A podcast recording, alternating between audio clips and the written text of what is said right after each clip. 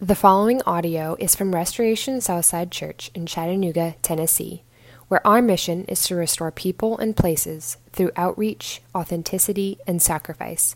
For more information, visit restorationsouthside.org. Scripture this morning is taken from John 12, 9 through 19. When the large crowd of the Jews learned that Jesus was there, they came, not only on account of him, but also to see Lazarus, whom he had raised from the dead. So the chief priests made plans to put Lazarus to death as well, because on account of him, many of the Jews were going away and believing in Jesus. The next day, the large crowd that had come to the feast heard that Jesus was coming to Jerusalem. So they took branches of palm trees and went out to meet him, crying out, Hosanna! Blessed is he who comes in the name of the Lord, even the King of Israel. And Jesus found a young donkey and sat on it, just as it is written Fear not, daughter of Zion. Behold, your king is coming, sitting on a donkey's colt. His disciples did not understand these things at first, but when Jesus was glorified, then they remembered that these things had been written about him and had been done to him. The crowd that had been with him when he called Lazarus out of the tomb and raised him from the dead continued to bear witness. The reason why the crowd went to meet him was that they heard that he had done this sign. So the Pharisees said to one another, You see that you are gaining nothing. Look, the world has gone after him. Thank you, Steve. Good morning.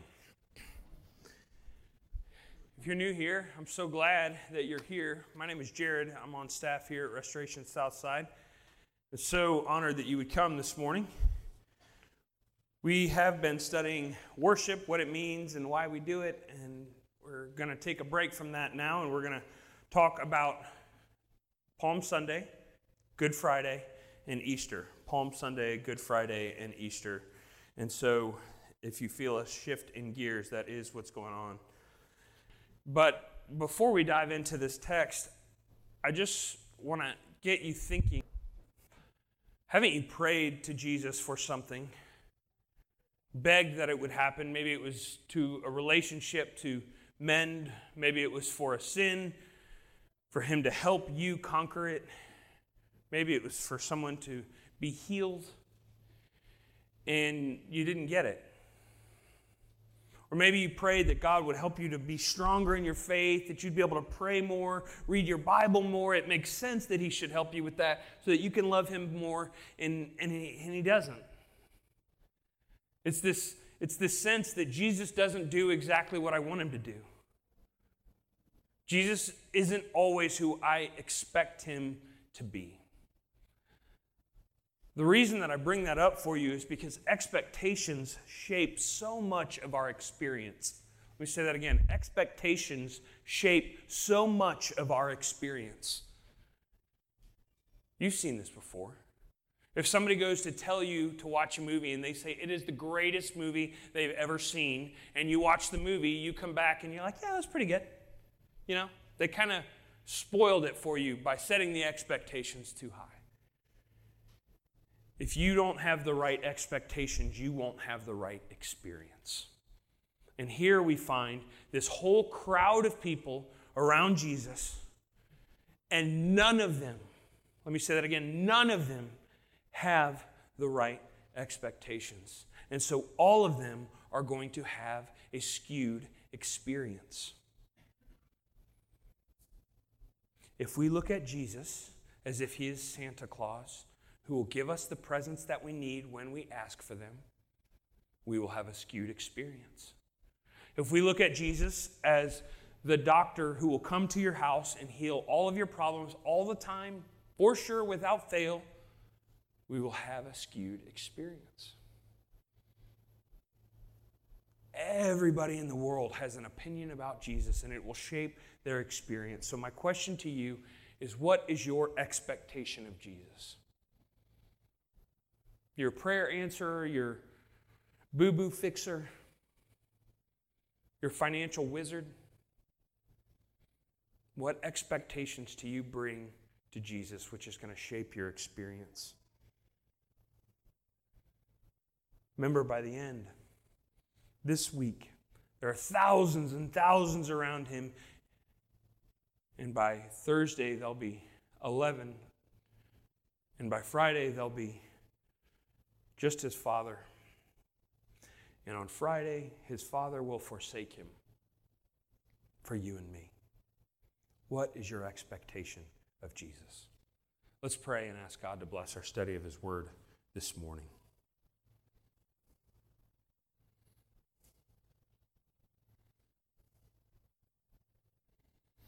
Lord, would you have mercy on me, a sinner? I thank you and I praise you for your word and your Holy Spirit, and I ask, God, that you would be powerfully at work this morning. If we are honest, Jesus has been a disappointment in one way or another to each one of us. Not swooping in when we asked him to, not rescuing us from certain things and experiences we don't want to have, not giving us what we want when we want it. And pray, God, that you would, by your Holy Spirit, dear, kind, deal kindly with us so that we could see what expectations we have of Jesus and how it's shaping our experience of him. It's in Jesus' name that we pray. Amen. For those of you that know me, my uh, house is full. There are seven people that live in my house, and we have five children. That's a lot of children. We went for a fourth and were surprised that he brought his twin brother with him and have a fifth. No mas. No many, no more children. But what is interesting about my household is that I have four boys and one girl in the middle. Four boys, one girl in the middle. And when we were thinking about our third child, I was thinking that it might be our last child. Joke's on me. And so Aaron said, I want to find out on this one. I want to find out if this is a boy or girl, even though we didn't on the two boys before and we didn't on the twins. I want to find out which one this is. And the reason her thinking with that was if this is our last child and it is a boy, I want to be able to grieve now at 20 weeks that I have to live with all Huffman men and then 20 more weeks will go by and I'll be excited for whoever shows up and it'll be over with. And so she wanted to find out just in case it was a boy and just in case it was our last one. She wanted to be able to get over it so that she could be happy when he arrived. And so we go to the ultrasound tech. And if you are there at an ultrasound tech, for some reason, as soon as you see them start to doing the work and looking at the screen, um, you feel like you can see more than they do. Now, this person does this 40 hours a week, that's their full time job, and they start moving it around, and you're like, ha, I know what's going on here. I, I, I can see. And so I'm standing there, and I'm expecting to hear, of course, Huffman's, here is your third and final son. And the lady looks and says, Do you see that? It's a girl. And she, I froze. And she stopped looking at Aaron and turned it looking at me and said, Is he going to be all right? I did not have any expectation to have girls, and it has skewed my experience. In fact, even though Carson is only six years old now, I already hate her future husband. it's changed everything about the life I see ahead for my family, my expectations were shifted and it messed with my experience. And that's what John is graciously showing us here in this text that if you don't have the right expectations going in, your experience will be skewed. You won't get the main point. The crowds there, they expect him to be their personal physician, healing all of their problems.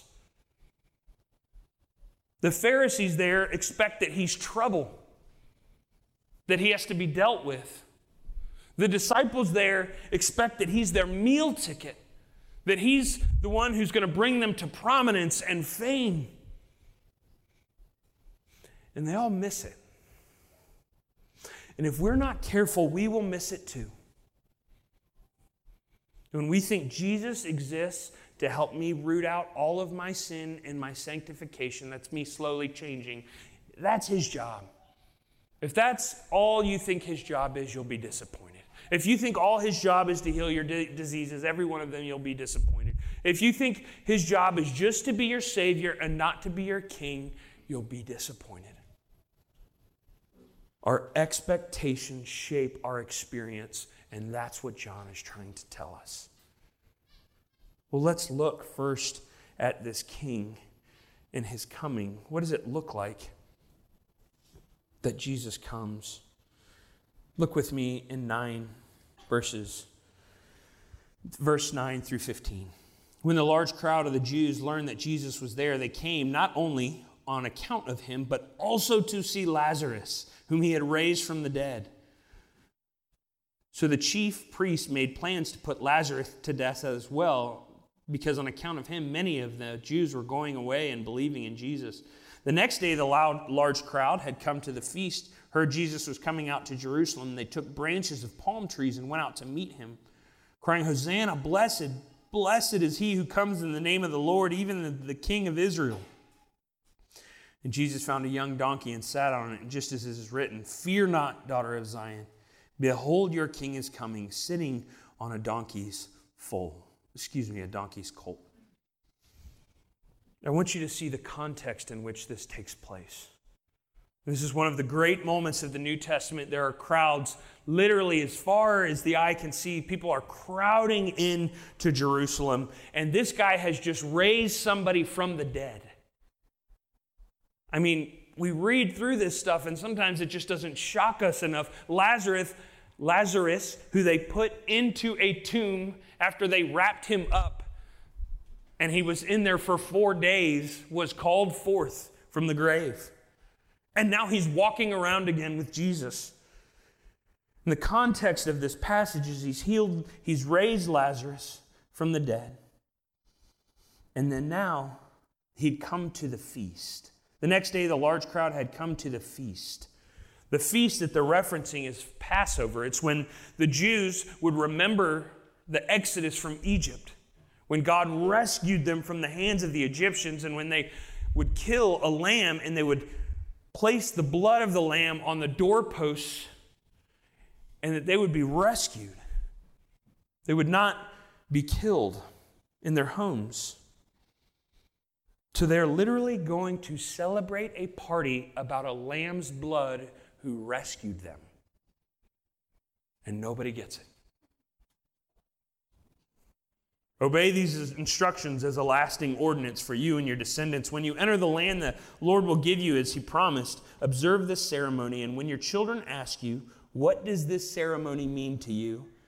And then tell them it is the Passover sacrifice to the Lord who passed over the houses of the Egyptians of the Israelites in Egypt and spared our homes when he struck down the Egypts.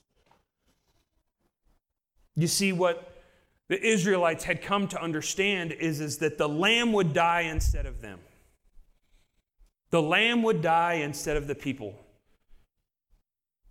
The Israelites were in just as much danger as the Egyptians Except when the lamb died and they spread the blood of the lamb on the doorposts, the lamb died, and so no one in the house had to. And that's what they're all flooding in to Jerusalem to celebrate this ceremony where someone else dies, a lamb, so that they didn't have to. And the irony of it is lost on the crowd of people, including his disciples. And sometimes it's lost on us. Sometimes we think, God, why would you save me? Why do you love me? Why would you tolerate me failing over and over again? Why would you, why would you look fondly on me? And the answer is because of the Lamb. We want so desperately to tie his affection, his fondness, his rescue to some aspect of ourselves because then it'll somehow in our own heads mean more to us. But what he's saying here is that the affection that you have, the rescue that you have, is because of the Lamb. So when you're beating up on yourself at night saying, Why would he love me after I've done this again? Why does He continue to forgive me when I don't pursue Him, when I don't pray, when I don't read? When I'm so embittered towards Him because what I've been through in the church, why would He love me? Remind yourself it's because of the Lamb. It's because of Jesus. It's because the one who comes in and makes the sacrifice. That's how you're supposed to live a life of joy and encouragement, is because if you have to point towards your prayers or your faithfulness, or you turning it around, or you fighting your addictions, or you pressing through, you'll be discouraged. You will constantly be discouraged that you, you fail, you give up, you don't push hard enough. And neither do I. And Jesus says, Take your eyes off of yourself and put them on the Lamb, the one who brings you rescue. So you see, the context of the whole march is in the Passover. But it's not just a rescuing lamb. It is that that it's trying to draw our attention to, but it's also Lazarus. Did you see it in the text? It says it five times in 17 verses Lazarus, Lazarus. Not only accounted to see Lazarus, he raised from the dead. And then he says later, because of Lazarus, they're all going after him. It's as if John is reminding us that this is a special kind of lamb. This is a lamb who not only can rescue, can take away sin, but has power over life and death. He can show his power even when things look their worst. I think we as God's people need to be encouraged that God can show his power even when things look their worst. You see the context, you see the, the power over even death. And you see this coronation.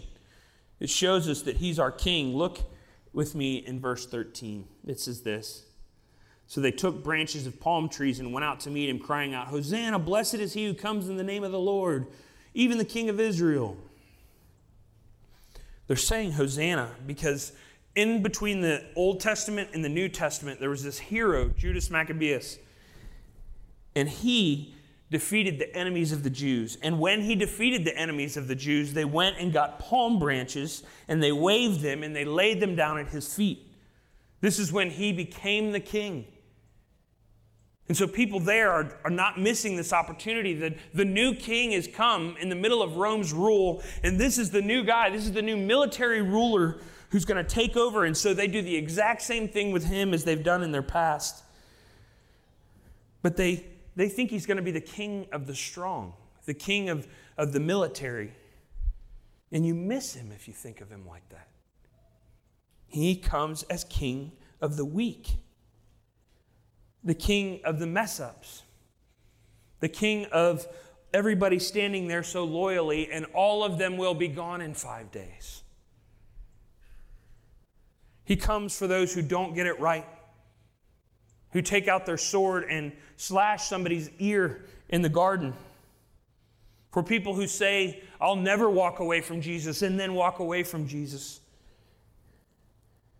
He comes for people who don't believe enough. And so they disappear into the night. Jesus comes as king of the weak. Whatever you're facing, you have a king who understands your weakness. You see the cheers they yell at him? The cheers, Hosanna, Hosanna. They're saying, Save us, save us. Again, they think he's this military king. And that's not what he's there for. Friends, if, if you admit it, Jesus isn't who you wanted. If you don't believe me, do you spend more time asking Him for things you don't have or thanking Him for the things that you do? Do you spend more time asking Him to fix your life or more time treating Him as if He is your life? You may not have wanted a military hero or someone to bring you prominence. But if you're like me, you wanted somebody different than the one who showed up. And so we think We're disappointed. We're disappointed that one coming didn't bring us prominence. We're disappointed that the one who was coming didn't fix all of our problems. It's not the king that we were expecting, and so we're disappointed. How has Jesus disappointed you? What are the things that you begged him for that he said no or wait? What are the things that you've tried to lay down for him and instead it seemed like he let you continue to suffer anyway? How has Jesus disappointed you? I want you to understand that as he comes, if we have wrong expectations of him, we will be disappointed in him. We miss him when we think he's coming to fulfill our agenda. Jesus didn't come to fulfill your agenda, he came to fulfill his own. We miss him. Not just then, but we also think we miss him when he think he's only coming for us that Jesus is only coming for the insiders. That's what the Pharisees had problems with him is that Jesus was offering it out further than he'd like. That's what the disciples had problems with is that Jesus was offering salvation even to people who made the Jews uncomfortable. He wants us to know that he comes gently and for all people. I want you to see that. He comes gently. Listen to this. He comes riding on a colt, Zechariah 9 9. This shows us that he's humble. He's a humble kind of king. Listen. Rejoice, daughter Zion. Shout, daughter Jerusalem. See, your king comes to you, righteous and victorious, lowly and riding on a donkey, on a colt, the foal of a donkey. In other words, instead of him riding in on a huge war horse like Solomon would have, like Judas of Maccabee would, instead he rides in on a, a foal, a colt, a donkey. This lowly king comes, and he comes for all people. That's why it says in there that John says the whole world has gone after him. John often puts things in the Bible where the story, the person who's speaking says more than they know that they're saying. And the, and the Pharisees are saying, Look how the whole world has gone after him. And John is saying, See how the whole world, it's not just local, it's not just tribal, it's for every tribe, tongue, nation, and language. It's all over the world that he comes, and he comes not as this steed war horse, he comes gentle, lowly. And the reason that I tell you that is you'll never draw near to him if you don't know that he's lowly. You'll always have in the back of your head that he's this angry dad who's disappointed and he just can't wait to discipline you. You'll never come to him unless you understand the lowliness of him. That it says, Come to me, all you who are weary and heavy laden, and I will give you rest. For I am lowly, gentle, in heart. Do you think about Jesus as someone who is gentle? If you don't, you'll never come to him. And don't miss gentleness with weakness. Gentleness is strength restrained. He knows exactly who he's coming for, and he's coming for his own, and he won't let even their problems knock him off course. He comes to you gently and humbly. We want Him to make us right before the world. Oh, you're right. The Christians were right all this time. We want Him to bless us so that we have all the resources we could ever need and so we don't have to depend on Him at all. We want Him to take up all of our causes.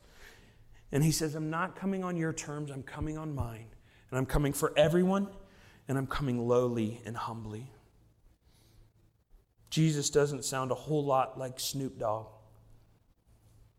Snoop Dogg, some of you have heard this thank you speech, this one that he's given before.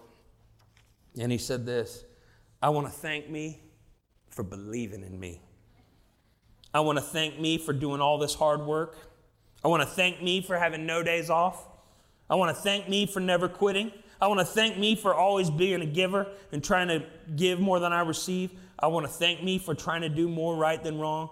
I want to thank me for just being me at all times.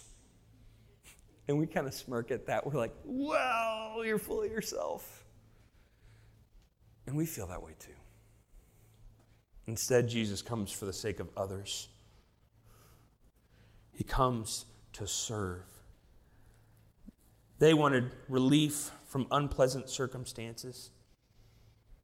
They wanted one who would help them with their agenda. We want a Santa Claus who will give us all good things if we're good. We want a doctor who will heal us all the time, no matter what. We want a financial wizard who will quadruple our accounts. We want a God who will center himself around our desires and not a God who centers us on his. You see, he comes as a king, but as a lowly king and as a king for all nations. He's not exactly what we wanted. And look at how people respond. I, I, want you to see this just because it's so encouraging. It's so encouraging. He says this look at. Look with me real quick in verse 16. His disciples did not understand these things at first. But when Jesus was glorified, then they remembered that these things had been written about him and had been done to him. Verse 16 His disciples did not understand these things at first. Now, you remember with me that the disciples were the 12 people who followed him around every day for three years. The disciples are the people who, in the last week, he has said three times, they're going to kill me. No, no, no, no. They're going to kill me. No, no, no, no. They're going to kill me. And it says here, the disciples did not understand these things at first. The reason that that's in there is for you to be encouraged that God knows that it's hard for you to believe. For you to be encouraged that discipleship is slow and it takes a long time and with many setbacks.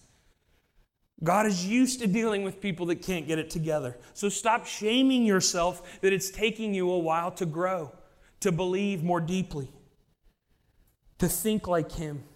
They lived with Him for three years. And right even at the end, they still don't get it. And that's why I want you to know even those who follow him closely don't always understand every aspect of what he's doing. Let me say that again. Even those who follow him closely don't always understand every aspect of what he's doing. He's not who the disciples were hoping he is. They think he's going to bring them prominence. And instead, they're scattered as liars. They think he's going to bring them life, like mortal life, the best kind of life, and because of him, all of them but one will be killed. They think he's going to bring them power, and instead they're marginalized. They think he'll bring him greatness, and instead they are persecuted. They think he will dignify Israel, and instead he becomes the king of all nations. They think he's coming to bring war, and in reality, he's coming to bring peace. Do you see how easy it is to miss what Jesus is about? Oh, what's Jesus about? Oh, Jesus is about being a good person. Oh, Jesus is about bringing good to your city. It's so easy people get knocked off course and to miss what Jesus is out this lowly king who comes in gentleness for the rescue of the whole world. What are the things that you yourself are expecting of Jesus and disappointed in him for not coming? in Acts 1 6. So I want, I want to fast forward just a minute. So here are the disciples. It says the disciples didn't understand this, even though Jesus had told them a lot of times. They didn't understand this. Then five days goes by. The disciples disappear into the dark.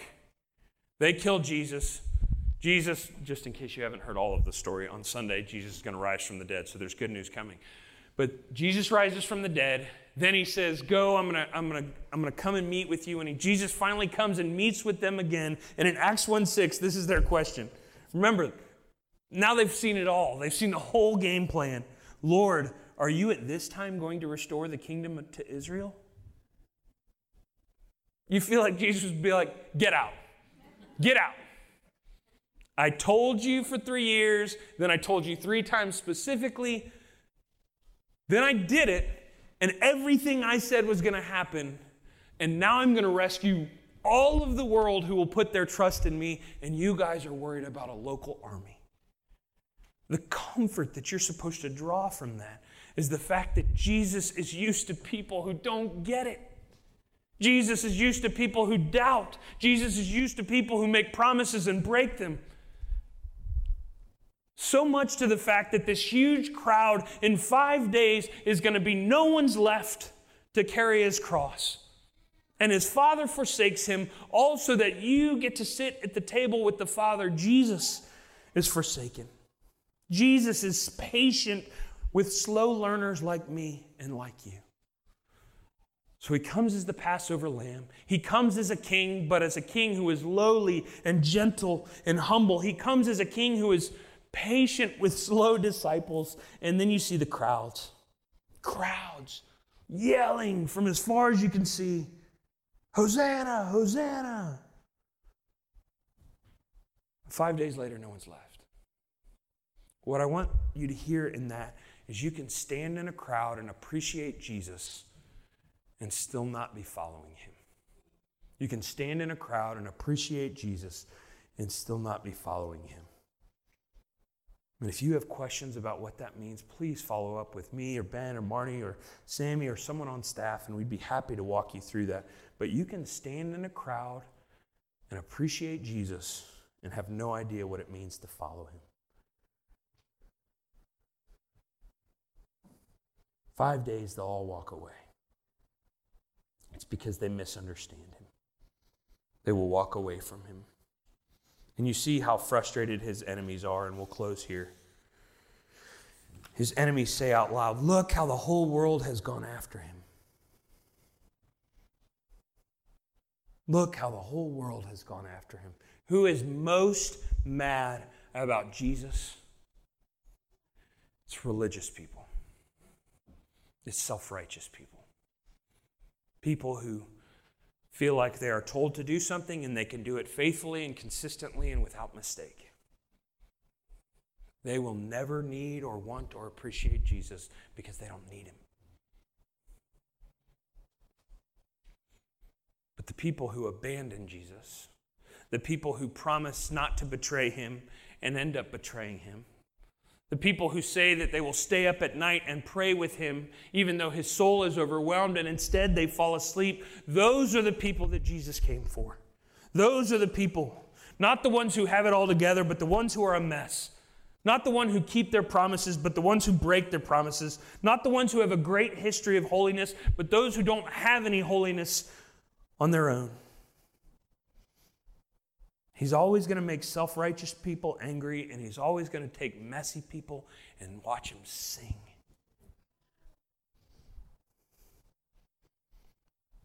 What are your expectations of Jesus? If you want him to fix all your problems, you will be disappointed. Trust me. If you want him to bless you financially beyond your wildest imaginations, you will be disappointed. If you want Him to take every sin out of your life and take it away right away, just because He can, you will be disappointed. Your expectations shape your experience. But if you want a king, a lowly lamb to rescue you and to lead you into a life everlasting, if you want a king who wants you to give your life for the rescue of others, then there is no disappointment in this one. Let's pray.